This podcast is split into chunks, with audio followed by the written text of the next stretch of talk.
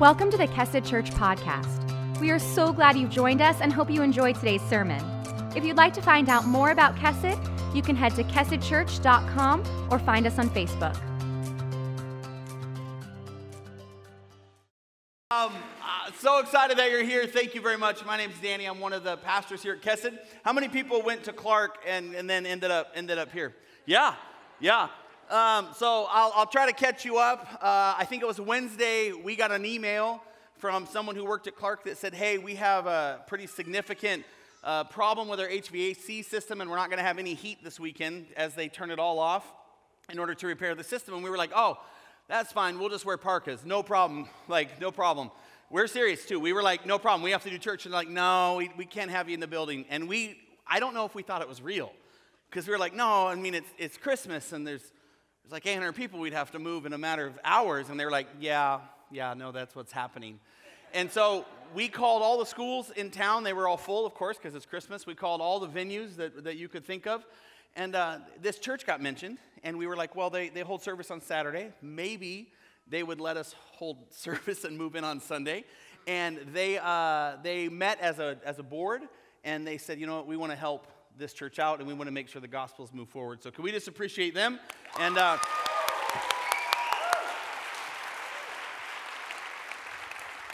so uh, a whole group of people toured two or three different times this week in order to figure out how we could move in here.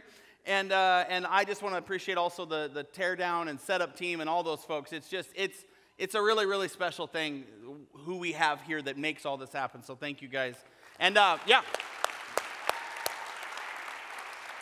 And thank you, thank you for coming. If you're a guest, you're probably totally confused, but uh, that's okay. We will be back at Clark next week, and we will be at Clark until we move into our newly remodeled uh, downtown building that is just looking amazing. We were in it last week, and we're going to do an update in January for you guys, but it's it's really, like the foyer, a few people were like, this foyer, like we can hang out, and there's space. I've never seen people so excited about a foyer in my life. But uh, we have one of those in the new building. Uh, we actually have two, because it's a, we have balconies. So it, it's just going to be incredible. God is doing so many things. And you know what? Why should we be surprised? Look at what he's done for us this holiday and this Sunday. So uh, he's he is worthy of our praise. Amen?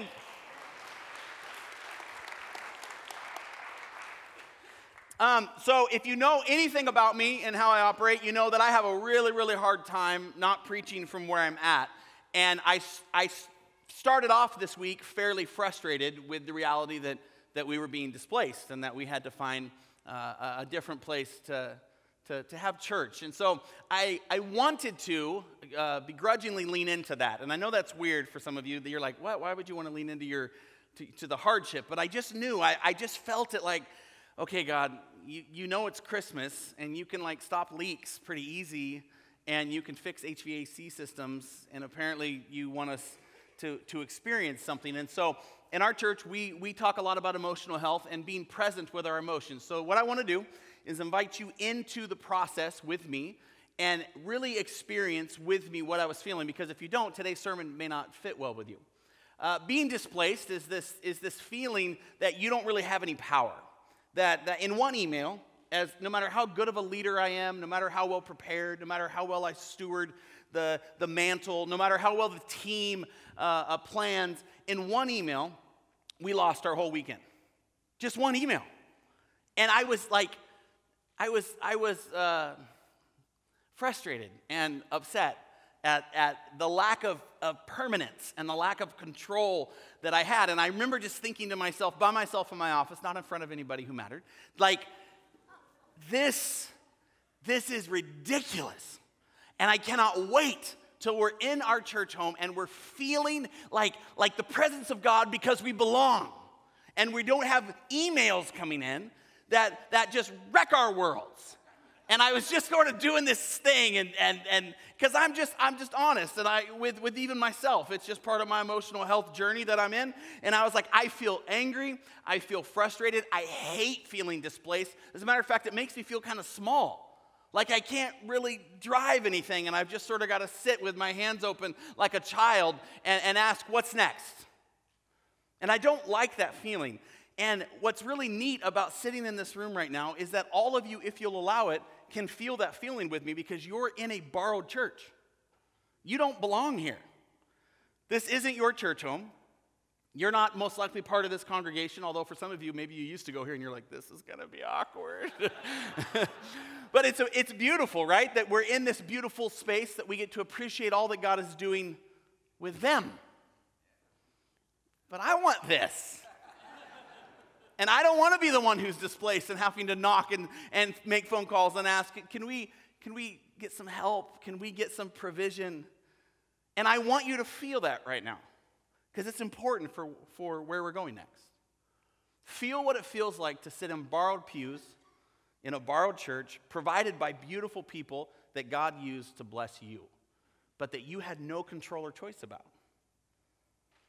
Okay, good, we got it. It's it's okay, but it's not, it's not your favorite. If you go back a few thousand years before Christ, there was another group of people, famously, who were wandering in a desert. And they were a people who belonged to God like us, who were provided for by God like us, who lived day to day with their arms open wide like little children, asking God, what's next? They were wanderers, and they were lost, and they were fairly purposeless, and not just for one Sunday, for years. Their whole culture was a culture of wandering and, and lack of control. They could have been invaded at any moment, but God didn't allow that. They could have had too much heat, and all their livestock die and starve to death, but, but God didn't allow that. God could have turned off the water that poured from the rock, but he didn't, but he could have. There wasn't this mighty river they always knew would be consistent. There weren't crops anywhere they knew would grow regularly. There was really nothing to depend on, and so they were a people waiting that owned nothing, who felt consistently and constantly like we do right now. Always wondering where we're going to be next. When do we get to go home? So God, being the loving Father that he is, recognizing the wanderings and the hurt within these people, he decides to give them something to focus on. And he goes to them one day and he goes, I want you to gather all your craftsmen, all your set up, tear down people, all the people good with their hands, if you will. And I want you to build me a box. And he gives them all these specific directions about this box. And he describes it and he talks about it. It says in Hebrews nine four b, this box he called the Ark of the Covenant was covered on all sides with gold. And then God said, I want you to place within this box three things. I want you to replace, place within this box a golden urn holding manna. I want you to place Aaron's staff, the one that budded. And I want you to place those stone tablets that I gave you. It says then there was a lid put on the box, and above that box there were cherubim, two angels of glory overshadowing the lid that they called the mercy seat. Now it's important you understand that this would have been years into the desert. I think people think sometimes the Israelites go out like Prince of Egypt singing a song, and then next thing you know they build an ark, and next thing you know they... It wasn't like that. These things that God wanted to put in the ark each had its own story. Each had its own revelation of who God was to the people. And it was at the end of each of these revelations that God then said, we're going to put these things inside this box built by the people in your community that are good with your hands. Like our set up, tear down people. And so these craftsmen go to work and they build this beautiful box. And I'm sure it took months, if not years, within the desert to do this kind of thing. And it's it's weighed and it's measured, and, and Moses is overseeing it, and these folks are overseeing it, and it's, I mean, it's it's just got to be an incredible experience to watch this process come together as God says, I'm going to give you something that belongs to you. And you're going to focus upon this thing when you're lost. You're going to focus upon this thing when you're wandering. You're going to, when, when your marriage is cracked, when your business is falling apart, when your world is broken, God says, I want you to focus upon me. And that's what he was doing for these people who were wandering in the desert. Focus upon me no matter what, no matter the difficulty, no matter the struggle. Focus upon me. Let's look at each of those items just, just for a moment that God put inside his ark. The first one I said was the manna, and it was put in a golden urn. And manna represented the life-sustaining food that God gives his people in Christ. Manna was something that they woke up to every single morning, a presence of God that you, that you wake up to every single morning. How good is that? How many of us are still supposed to experience that? Know that we're still supposed to be experiencing that. You're supposed to wake up to a fresh perspective, a fresh presence of God, because as the song we just sang says, it's His breath that fills our lungs. It's His beat that keeps our heart moving. It is His purpose that allows us to wake up one more morning, to live one more day. We're supposed to wake up every single day, like these people did, hoping there was manna once again. When the Israelites were wandering through the wilderness, this is how the Lord stayed, uh, sustained them. I love this. I didn't know this till recently, or maybe I did, but I forgot it. They didn't know what to call it, so they called it manna, which literally meant, what is it? It's like finding something and you call it, huh? And then someone goes, oh, it's a huh? Well, that's cool. Everybody, Danny found a huh. And it, it's sort of this, within the name, this idea that God continues to provide for us in this way. The next thing they put inside the ark was Aaron's budding staff. Now, it's the budding staff of Aaron that, that is very important, because, see, what happened is church is political, right? It's full of people, and people are messed up. It's led by messed up people. It's overseen by messed up people. It's only because of the Holy Spirit and His provision that we can gather with His guidance and His book, and that we can bring worship to Him. Well, back in the day, when Aaron was called by Moses to be the priest of the people, a few other people went, oh, hold on there. It's a little bit of nepotism there, Moses.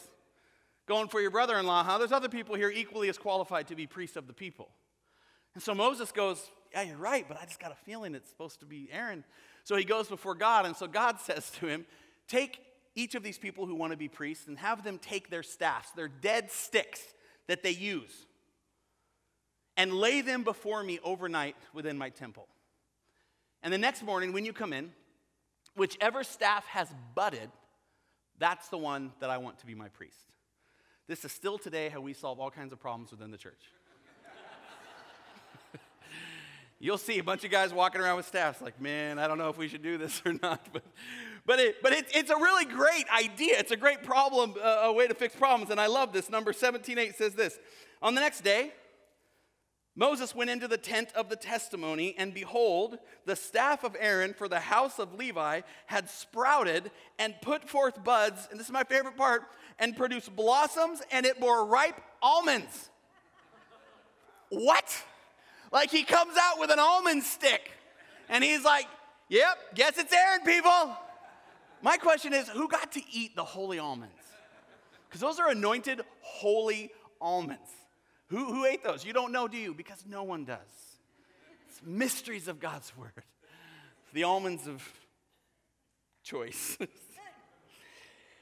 uh, the next thing they put inside God's focus point, His box, His ark, were the Ten Commandments. These were those stone uh, guidelines that God placed before them. This showed that the moral law of God would forever stand before the presence of who He was. Forever, God's law would stand because of who God was. I like this quote. It represents that the law would be kept in Christ, that He would fully obey all the commands of God for His people.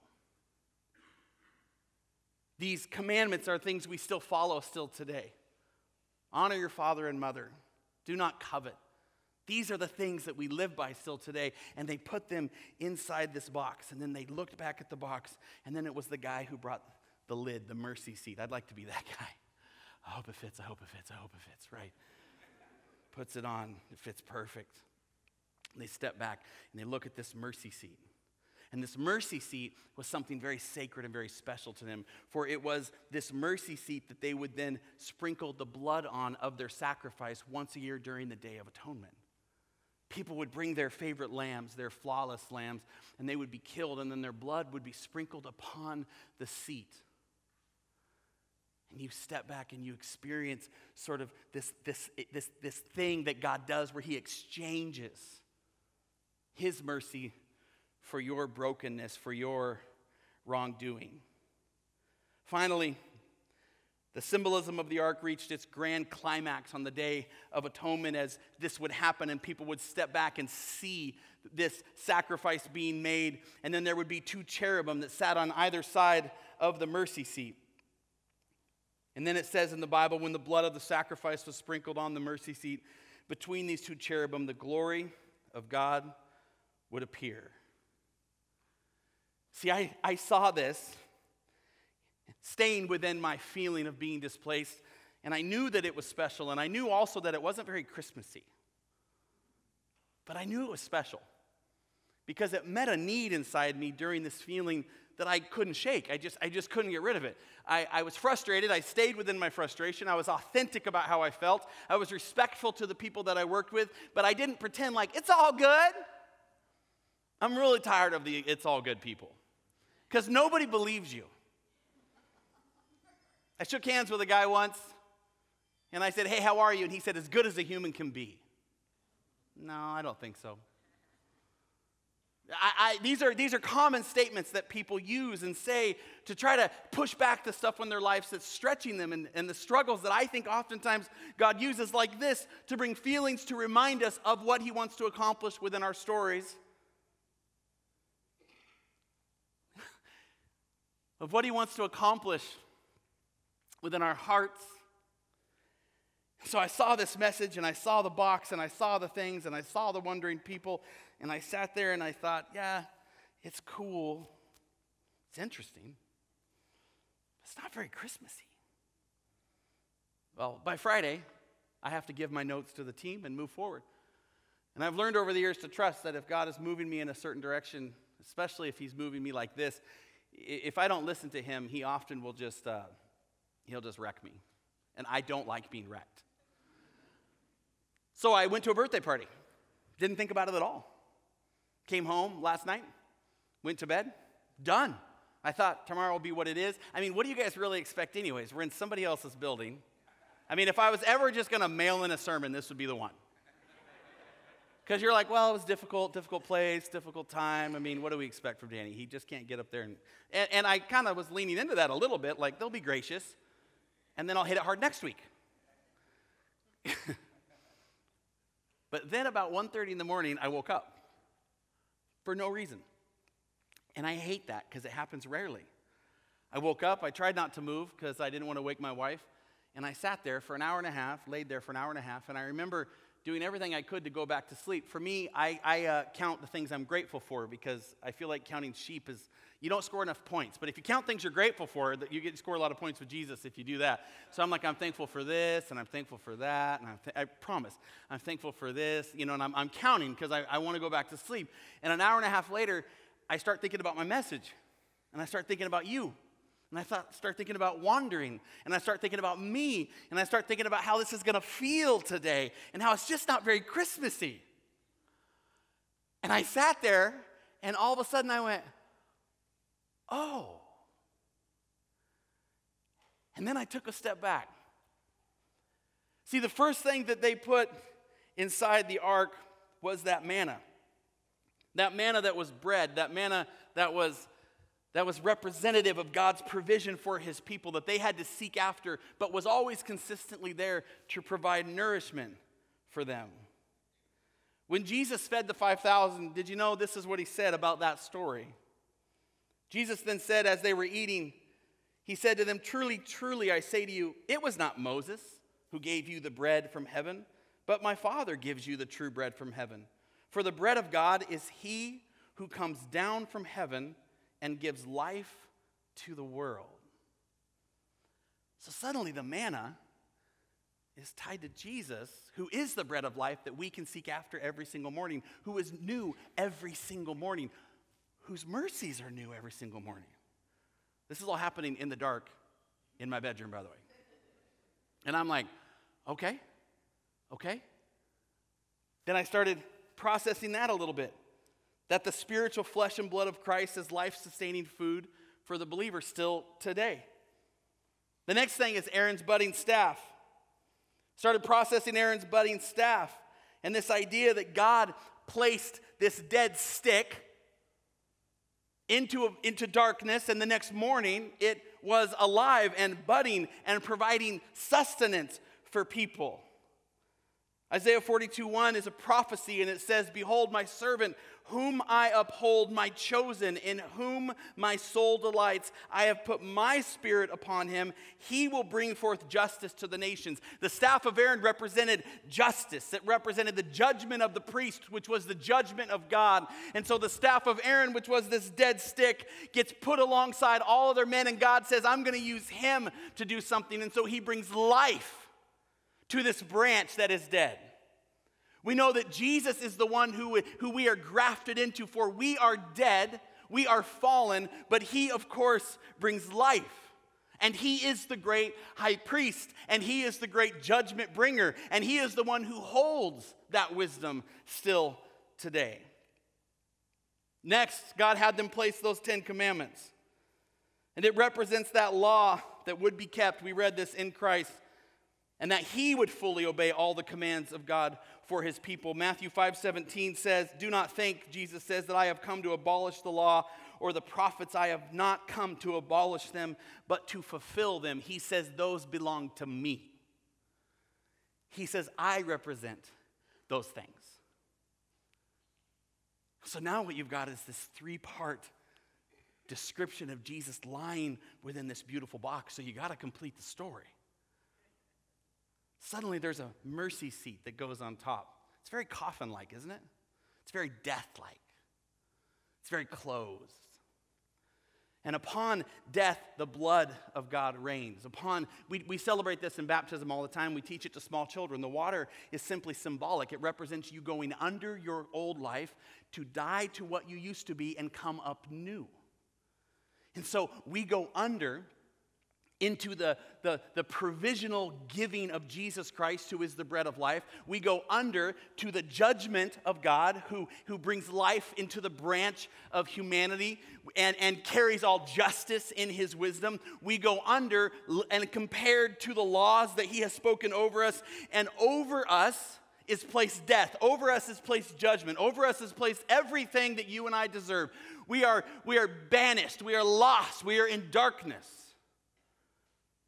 But then the little lamb walks into the room, who's done nothing wrong, who doesn't deserve to die for you or me or anybody else. And this lamb, of course, is Jesus. And his blood and his life is given, and it's sprinkled over this place of great mercy. It's sprinkled over the law. It's sprinkled over the judgment. It's sprinkled over the life-giving uh, essence of who Jesus wants to be. And in this place, suddenly mercy is bestowed upon you and upon me.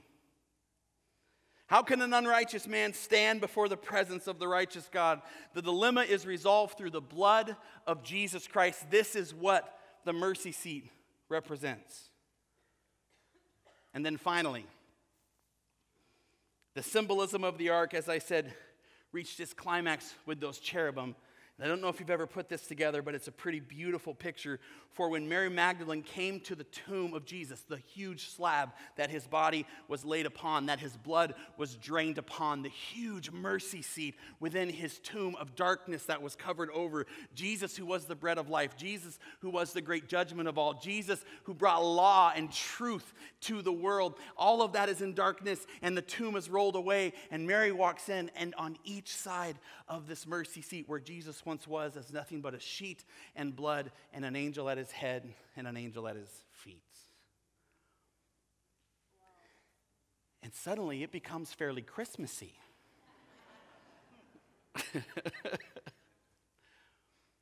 See, God even then came to his wandering people, his displaced people, and he told them, I'm going to send one that you will belong to. I'm going to send one that you forever will be able to find home within.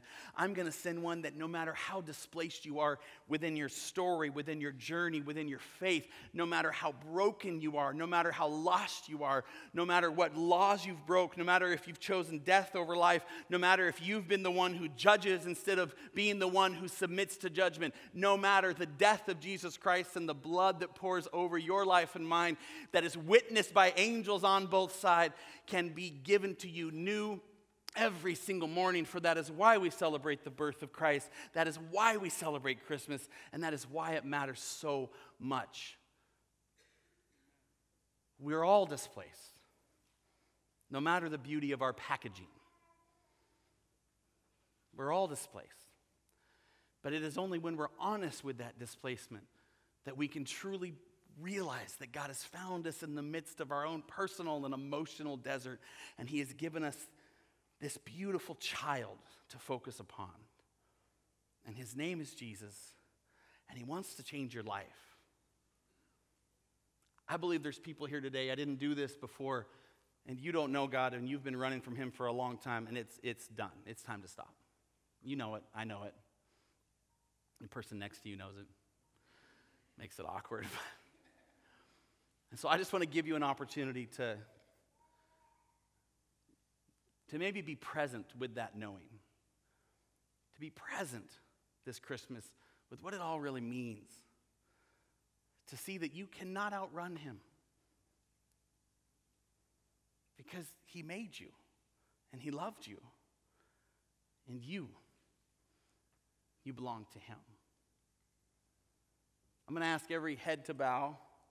I just want to pray a very, very simple prayer for those of you in the room who are ready to accept Jesus as your Lord and Savior. Just simply say this quietly to yourself, God, it's me. I am tired of running. I am tired of feeling displaced.